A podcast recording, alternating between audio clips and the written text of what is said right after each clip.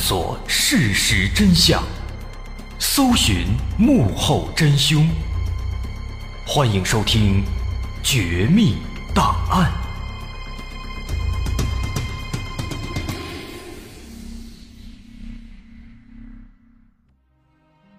欢迎收听今天的《绝密档案》，我是大碗。今天咱们要说的是一起连环杀人碎尸案啊，发生在美国。这起案子呢，跟咱们前一阵子说的日本南大碎尸案啊，有这个异曲同工之妙。在这个调查的过程当中呢，也是一度啊，跟这个凶手是擦肩而过，但是最后呢，就是没有办法把这个凶手给彻底揪出来，最终呢，久而久之变成悬案了。那么这起案子它是发生在三十年代的美国，具体的地点是在美国俄亥俄州的中部，有一个城市，它叫克利夫兰。当时在三十年代，这个城市还不是特别大，哎，不过它的这个工业啊，第二产业是非常发达的，所以呢，在这克利夫兰的郊区啊周边有很多的工业区，只不过呢，在三十年代这个时候啊，这些工业区呢，大部分。都已经荒废了啊，成了废墟了。那么为什么它会荒废呢？会成为废墟呢？你想，因为当时啊，这是三十年代，哎，三十年代世界上发生了什么事情啊？从美国开始的全球性的经济危机啊，经济大萧条，哎，导致当时尤其是美国很多工厂破产，很多人那都是无家可归，流离失所。所以当时呢，有很多这个无家可归的一些难民啊，一些流浪汉，他们就会选择住在这些工厂的废墟里边，省钱啊。他们在这里边呢，用这个现成的材料搭一些简单的这个窝棚、棚屋，哎，在里边勉强的过日子。等于说呢，这些工厂废墟吧，已经成了贫民窟了。哎，这说的是这个城市周边的情况。另外，在这座城市当中，有一条河叫库亚霍加河。这条河它是从整体上把这座城市呢分成了两部分，东城和西城。然后呢，这个河有很多的支流啊，又把这两大部分呢细分成了很多的小部分。哎，然后呢，这座城市它的这个绿化面积也非常大，有这个三分之一的地方都是绿地，所以呢，现在这个城市又被称作是森林之城。哎，这就是这座城市的大概情况。不难看出来，这个城市首先说周边都是贫民窟，很多流浪汉。哎，这一般就是某些案件的高发地。再加上这座城市呢，地形十分复杂，哎，很多这个小的河流的支流把城市呢给分的是支离破碎，而且这个绿地面积非常大，这也给作案提供了非常好的条件。那么咱们这起案子就是发生在这样的一座城市里。这起案子，咱们要从一九三五年九月二十三号这一天开始说起。在这一天的下午，在克利夫兰市的郊区啊，就是贫民窟这一块，有几个五六岁的小孩子。小孩子天天没事干啊，到处跑着玩。这一天呢，他们就想去附近的一个小山丘，啊，想去这个小山丘上玩。不过去这个山丘啊，他们需要经过一片小树林。啊，几个孩子当时就走进这个小树林，走着走着，他们偶然间呢看到远处有一片这个草丛，草丛里边呢有一团奇奇怪怪的一个黑色的东西啊，黑不拉几的，不知道是什么。那小孩啊好奇心比较旺盛，啊就走过去扒拉扒拉想看看，啊结果扒开之后，几个孩子立马全都吓哭了。为什么呢？因为这团黑不拉几的东西啊。它是一具尸体，而且呢，还是一具已经腐烂的、没有头的男性尸体。那个场面，那肯定是相当恐怖的。哎，这可就吓人了。孩子吓得是哭着跑着回到家里边，告诉爸爸妈妈。他们这个爸妈又马上报警。警方很快就赶到了，赶到之后对尸体先做了一个全方位的检测，然后呢，又在周边做了一些简单调查。因为尸体的头没有了，所以他需要到处找一找。不过就是这么一找啊，警方发现这个情况好像有点不对劲。因为慢慢的，警方发现，在这附近啊，好像是不只有这一具尸体，陆陆续续的一下午，他们又发现了四具尸体。这四具尸体当中，其中有两具白人男子的尸体，这两具尸体呢，也都是没有头了，被砍下来了，身上也都开始腐烂了，看起来已经死了有一段时间了。后来，这两具尸体的头在附近的树林里边陆续被发现了。那另外两具尸体呢，更惨了，除了这个头被砍下来之外啊，身上的这个生殖器啊，小弟弟也被割下来了，扔在一边，并且呢，在割下来之后，凶手还把其中一具尸体直接给烧了啊，已经黑了。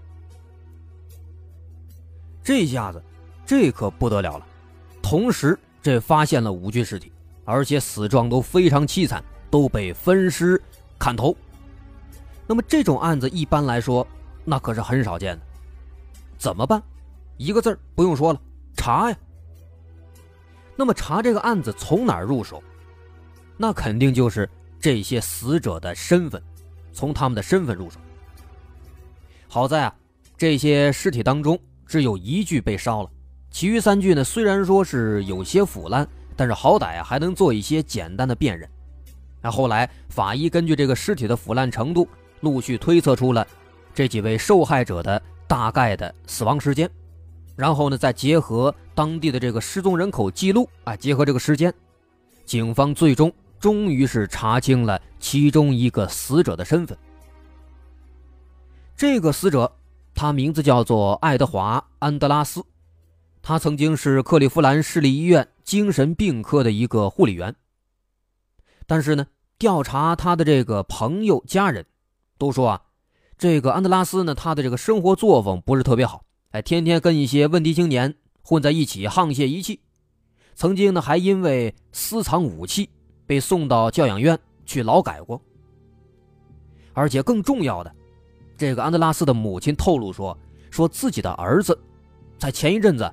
据说还被人追杀了，那后来为了避难，安德拉斯就自己逃跑了。但是跑哪儿去了，他妈不知道。而且自此之后，跟家里就没联系了。那么再之后呢，就是警方发现他的尸体了。那么这么看的话，追杀他的这个人，肯定就有很大的嫌疑。那么警方是不是可以从这个追杀他的人从这儿开始查呢？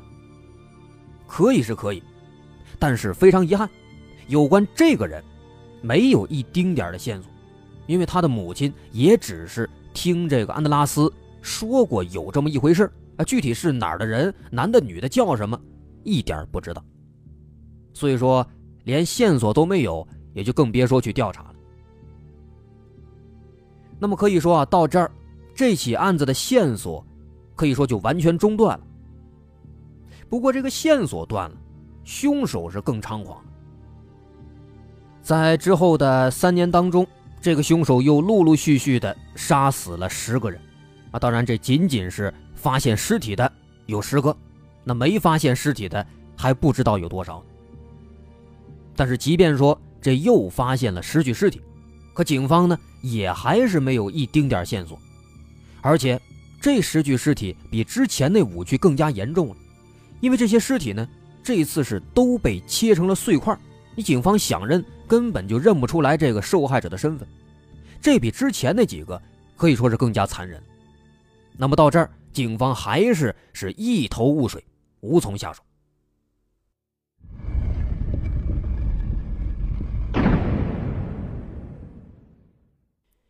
在这三年当中，陆陆续续的又有这么多人遇害了。警方呢始终是查不到线索，那后来没办法了，甚至说把一个受害者的头部的复原的画像放到那个当时的五大洲博览会上，让人们来看是不是认识。可是，一连几天下来，据说是当时有七百万的客流量，就是没人知道。而且呢，在这个时期，这案子的凶手也更加的猖狂，甚至说公然的向警方挑衅。哎，怎么个挑衅法？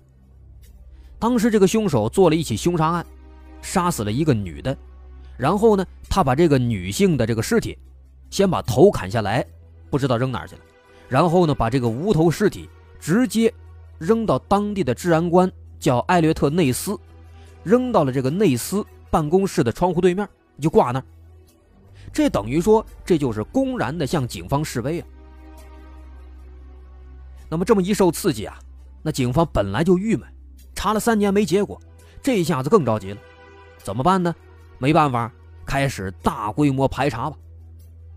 那么大规模排查，他们最先想到的肯定是市区周边的贫民窟，因为在这儿呢住的都是一些流浪汉，这案发率是非常高的。那么对这些流浪汉，全都是挨个的询问调查，但是询问了一遍之后啊，没有结果。没有结果怎么办？警方又想了一个办法，派卧底，哎，化妆成流浪汉，混进贫民窟当卧底。可是呢，还是没有结果。这么长时间都过去了，三年多了，警方不管怎么查，就是没线索。为什么呢？其实咱们稍加思考就能够发现为什么。因为当时警方他的这个调查思路啊，根本就不对劲，就错了。在当时那个年代，警方啊其实还普遍的都缺少追查这些连环杀手的经验，所以他们对于这些连环杀人案。他们的办案方式还都是遵循着传统的那种办案思路去查案子，想从这些受害者认识的熟人当中寻找犯罪嫌疑人，认为啊，从这些受害者他们的亲朋好友当中，最终呢找到几个重合的人物，这几个人物就有可能是凶手。但是这种方法，他对连环杀手来说是不管用的。啊，咱们之前说过那么多的连环杀手，特点都非常明显。首先，最大的共同点，他们大部分都是随机作案，哎，没有特定的杀人目标。所以说呢，这种调查方式可以说就是缘木求鱼，你怎么查都查不到。而且，绝大多数受害者的身份，他一直都没确定。你不确定身份，你还想查他们的这个亲朋好友、查关系，这等于说给调查又多了一道障碍了。这个案子。就这么一直在僵持，直到一九三八年的三月末。在这一天，在距离克利夫兰市有几百公里的另一座城市桑达斯基市，发生了一件奇怪的事情，引起了人们的注意。在这一天的下午，在桑达斯基的郊区，有人发现有一条流浪狗在一片草丛里在咬，在拖拽什么东西，好像挺费劲。啊，这个人很奇怪。他就走过去看了一下，结果这一看啊，吓了一跳。啊，原来啊，这条流浪狗它咬的是一条腿，一条人腿。仔细看呢，只有这一条人腿，别的什么胳膊、身子都没有了。那么这个事情它是发生在桑达斯基，离这个克利夫兰市，说实话挺远的，所以一开始呢，警方没有重视啊，只是桑达斯基内部的这些警方在做调查。直到后来，克利夫兰市这个连环杀人案专案组的一个成员，一个法医，他叫戴维·考尔斯。他在偶然的一次机会听到这件事情之后，才开始把这两起事件给联系起来。为什么他会把这两起事件给联系起来呢？因为在一开始调查这起连环杀人案的时候，考尔斯他曾经有过一个怀疑对象，这个怀疑对象呢？是克利夫兰市的一个外科医生，他叫弗兰克·斯维尼，当年是四十一岁。当时考尔斯在调查的时候，他感觉这个斯维尼很符合当时这个连环杀手的特征。可是后来呢，继续调查，他发现斯维尼是没有作案时间的，因为每一次在谋杀案发生的时候，他发现这个斯维尼都不在克利夫兰市。那么他在哪儿呢？他在桑达斯基的退伍军人医院，所以说当时因为每一次案发他都不在本地，所以呢就把这个斯维尼的嫌疑给排除了。那么这次他听说在桑达斯基发生了一件这样的事情，这个人腿啊很有可能就是一起分尸案件，哎这个凶手砍下的一条人腿。那么在这个时候，考尔斯马上就联想到了当年的这个嫌疑对象。弗兰克·斯维尼，于是他就赶紧到桑达斯基去做调查。在调查一番之后，考尔斯发现了这个斯维尼呢，他有酗酒的毛病，他经常来这个桑达斯基的退伍军人医院，就是为了接受治疗。其中有几次来的时候，正好就是克利夫兰发生凶杀案的时候，也正因此当时就把他的嫌疑给排除了。不过，他在做进一步调查之后，考尔斯就发现问题了。他发现斯维尼在医院治疗期间呢。他并不是那种特别看护的病人，也就是说，在治疗期间，他的人身自由是不受限制的，没有专门的医生、护士来看着他。于是，考尔斯就推测了，他认为斯维尼有没有可能在医院治疗期间偷偷的跑回克利夫兰，杀人之后再神不知鬼不觉的回来继续接受治疗呢？于是考尔斯就开始调查，想查一查他是不是有过在治疗期间擅自离开的记录。查着查着，果然有一个叫艾利克斯的医生就跟考尔斯说：“说这个斯维尼啊，确实曾经偷偷的跑出去过几次，而且呢，这个跑的时间跟谋杀的时间啊，哎，基本都是吻合的。那么这是不是就表示斯维尼？”就是凶手呢。回到克利夫兰之后，考尔斯开始对斯维尼展开了全面调查。在一番调查之后啊，他发现斯维尼的情况也确实非常符合一个连环杀手的特征。怎么符合法？首先，在童年时期，童年时期斯维尼家境贫寒，他的父亲从小就残疾。母亲在他九岁那年就已经去世了。那现在呢？母亲死了，父亲残疾也快死了。那么这个时候，斯维尼只能够和兄弟姐妹们相互依靠着过日子。那么童年时期带给他的影响，第一就是父母去世太早，让他没有得到正确的一个人生的指导。第二，因为家里这个情况，同时呢，贫民窟那个情况。非常的险恶，让他懂得要刻苦奋斗，才能够让自己过上好日子。所以，在他成年之后，这个斯维尼非常努力，后来通过自己的奋斗拿到了医学学位，并且当上了外科医生。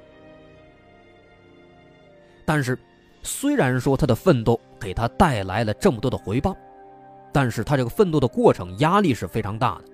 成年之后又需要养家。这各方面的压力非常大。那么，为了缓解压力，他开始酗酒了，并且慢慢的因为酗酒开始变得脾气暴躁，哎，经常的和家人、跟同事发生争吵，甚至说严重了拳打脚踢。那最后有一天，他媳妇儿受不了了，跟他离婚了，而且不光离婚，把他们的孩子也给带走了。那么这起事情，对这个斯维尼来说是一个非常沉重的打击。所以说这几点，考尔斯认为是导致他成为杀人凶手的主要的原因。另外，还有传言说说斯维尼啊是一个双性恋，那么考尔斯认为这就有可能能够解释为什么受害者有男有女，并且有的还有过被虐待、被性侵的迹象。那么由此来看，警方几乎就可以认定这个斯维尼就是凶手了。下一步只需要找到证据，或者让他亲口承认，这个案子可以说那就结束了。